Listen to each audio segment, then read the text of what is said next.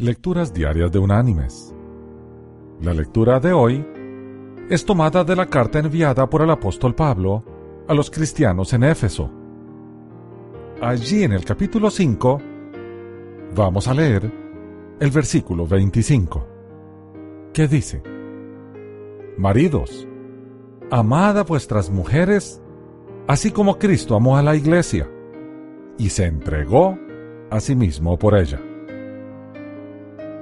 y la reflexión de este día se llama Verdadero Amor. Cuenta un médico la siguiente historia. Un hombre de cierta edad vino a la clínica donde yo trabajo para hacerse curar una herida en la mano. Tenía bastante prisa y mientras se curaba le pregunté qué era eso tan urgente que tenía que hacer. Me dijo que tenía que ir a una residencia de ancianos para desayunar con su mujer que vivía allí. Me contó que llevaba algún tiempo en ese lugar y que tenía un Alzheimer muy avanzado. Mientras acababa de vendar la herida, le pregunté si ella se alarmaría en caso de que él llegara tarde esa mañana. No, me dijo. Ella ya no sabe quién soy. Hace ya casi cinco años que no me reconoce. Entonces le pregunté extrañado, ¿y si ya no sabe quién es usted? ¿Por qué esa necesidad de estar con ella todas las mañanas? Me sonrió y dándome una palmadita en la mano me dijo, ella no sabe quién soy yo, pero yo todavía sé muy bien quién es ella.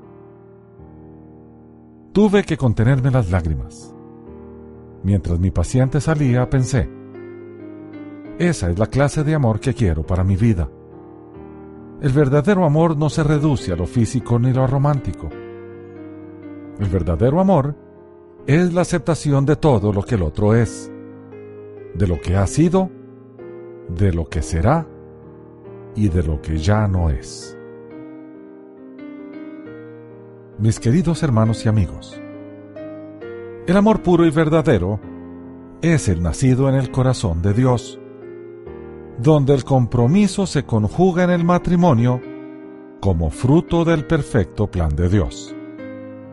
Amar implica darse hasta el final, desprendiéndose de uno mismo.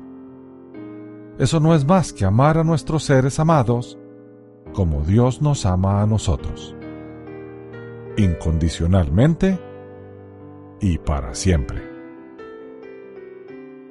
Que Dios te bendiga.